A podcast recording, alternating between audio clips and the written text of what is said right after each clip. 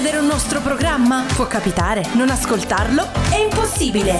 Cerca su Spotify il nostro canale e seguici. Non perderai più nessun appuntamento di Radio Tausia, la radio libera dell'Alto Friuli. Rieccoci in diretta su Radio Tausia, la radio libera dell'Alto Friuli, 7.38 minuti. Il mercoledì ormai si sa, diamo spazio e diamo voce alle associazioni del territorio. Quest'oggi eh, parliamo dell'associazione Maidaur Battaglione Alpini di Gemona lo facciamo con il vicepresidente Carlo Uccelli. Buongiorno Carlo, benvenuto e ben svegliato soprattutto. Buongiorno e buongiorno ai radioascoltatori o Ecco. web ascoltatori.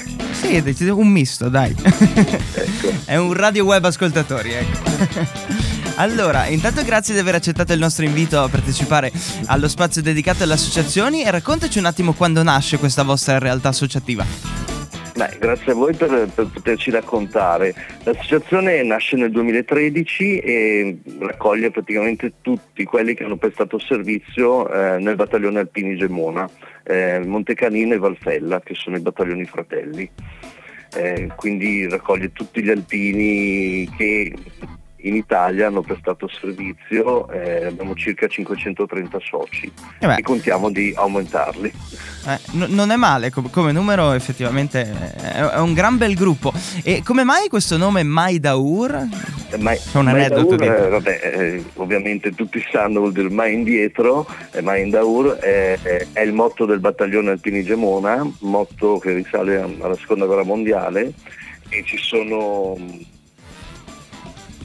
eh, è un motto che, che- che- che esprime un po' il- il- il- la vera essenza del battaglione, cioè che non si tira mai indietro. Ok, interessante, interessante. Ma all'interno dell'associazione quindi ci sono solo alpini in questo caso? Ci sono alpini e ci sono anche soci simpatizzanti, quindi amici del, del- del- del- del battaglione famosissimi amici degli alpini. Esatto, esatto.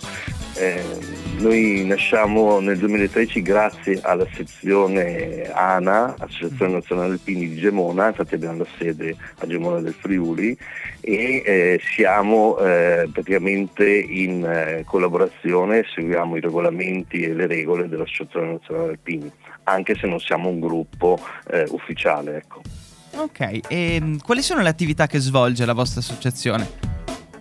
Principalmente noi ci ritroviamo, a parte purtroppo questo brutto periodo Covid, Eh. nella- nel- entro le prime due settimane del mese di aprile, abbiamo due giorni di raduno, eh, sostanzialmente ci troviamo a Tarvisio il primo giorno, il sabato e la domenica eh, per le cerimonie ufficiali a Gemona. Seguiamo tutte quelle che sono le celebrazioni del territorio, del Friuli Venezia Giulia e vicino anche del Veneto e eh, legate comunque al battaglione Alpini Gemona e siamo sempre ospiti dell'Associazione Nazionale Alpini. E poi c'è una- una- un'attività che, che magari posso raccontarvi in, in breve, che Certo. è stato il, il ripristino del sentiero del battaglione Alpini Gemona. È un sentiero attrezzato, eh, corre tra la Val Canale e la Valdonia, parte dallo IOP di Mezzegnot, sono 12 km in linea d'aria e viaggia sempre in cresta, eh, attrezzato quindi a una ferrata praticamente e eh, arriva alla Sella di Eliga.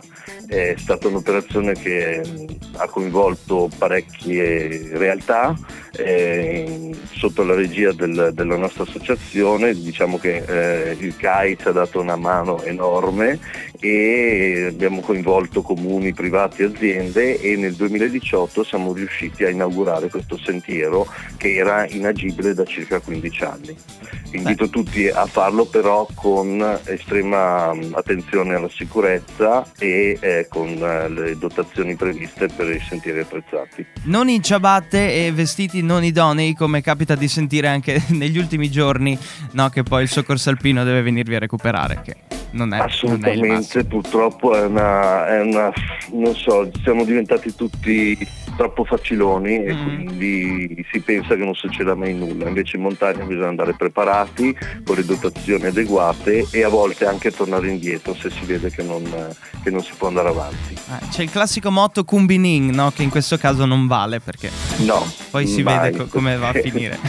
allora, tu Carlo sei il vicepresidente. E mi spiegheresti un attimino, secondo te, che cosa vuol dire essere un alpino? Ah, bella questa, eh. pensavo prima. Essere un alpino è... Allora, gli alpini nascono con un reclutamento territoriale, quindi in teoria sarebbero persone di montagna, abituate a vivere la montagna. Poi vabbè, nel tempo il reclutamento si è, si è spostato anche sulle città. Diciamo che si diventa alpini. Mm-hmm. Si diventa alpini il servizio militare, con, eh, diciamo che si diventa, si ama la montagna e la si rispetta. Quindi diventare alpini vuol dire anche non, non, so, succede un qualcosa, quando inizi a avere il cappello alpino in testa diventi una persona, eh, so, più generosa, più, più dedicata agli altri, perché poi l'alpino, che comunque è un uomo d'armi, eh, nel, nel, nel, comune pensiero diventa anche una persona che aiuta, no? una persona che mm-hmm. si dedica, l'abbiamo visto anche recentemente col Covid, quindi si diventa alpini. Eh, non so neanche io come descriverlo, è una sensazione strana. Ecco, una sensazione strana. E c'è un ricambio generazionale adesso oppure sempre meno giovani intraprendono questa strada. Credo sia il tasto dolente di tutto, praticamente. Il reclutamento non essendo più di leva, essendo mh, i professionisti, diciamo che è diventato una, una, gli alpini sono diventati una specialità molto importante per l'esercito italiano.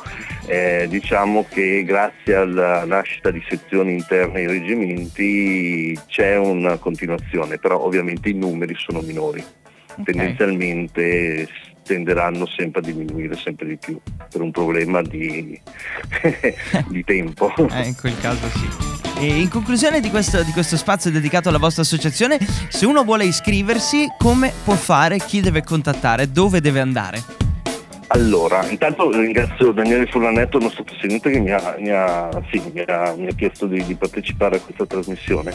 E noi abbiamo un sito, si chiama eh, www.maidaur.it, gestito dal nostro webmaster eh, Luca Gallo, e basta andare sul sito e vedere le modalità di iscrizione. Ok, c'è tutto spiegato tutto, in maniera super super chiara. Allora Carlo, grazie mille di essere stato qui con noi, sperando di rivederci magari dal vivo da qualche parte, no? Visto che adesso un pochino riapre, un pochino no, non si capisce, no? Nel caso ci risentiremo in radio per delle attività che magari andate, andrete a fare in futuro e siamo qui pronti a diffonderle. Ti auguro buona giornata. Anche a voi, grazie, buona giornata a tutti. Radio Tausia.